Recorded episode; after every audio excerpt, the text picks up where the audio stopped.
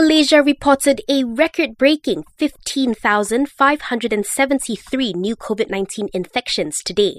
According to the Health Ministry, over 7,000 cases were detected in Selangor alone. It also recorded 144 more deaths, raising the death toll to 7,718. Meanwhile, the Health Ministry says those who screen themselves for COVID 19 using self test kits must report their results on the MySejahtera app regardless of the result. It says it's part of self testing guidelines. Users are also advised to only purchase test kits that have been approved by the relevant agencies.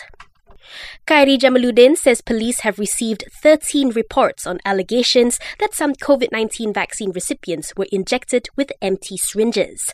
The minister in charge of the National Immunization Program says some of the reports were lodged after recipients experienced no side effects. Ada kes di mana pengadu telah membuat laporan polis kerana tangan mereka tidak lenguh, kerana tidak ada kesan sampingan daripada vaksin. Saya ingin nyatakan bahawa kesan sampingan daripada vaksin ini berbeza dari satu orang kepada orang yang lain. He says health workers who were on duty during such incidents say that the recipients were given the proper dosage. Meanwhile, Khairy says only one case related to the empty syringe issue was found due to human error after a worker in Kedah admitted to negligence as a result of exhaustion.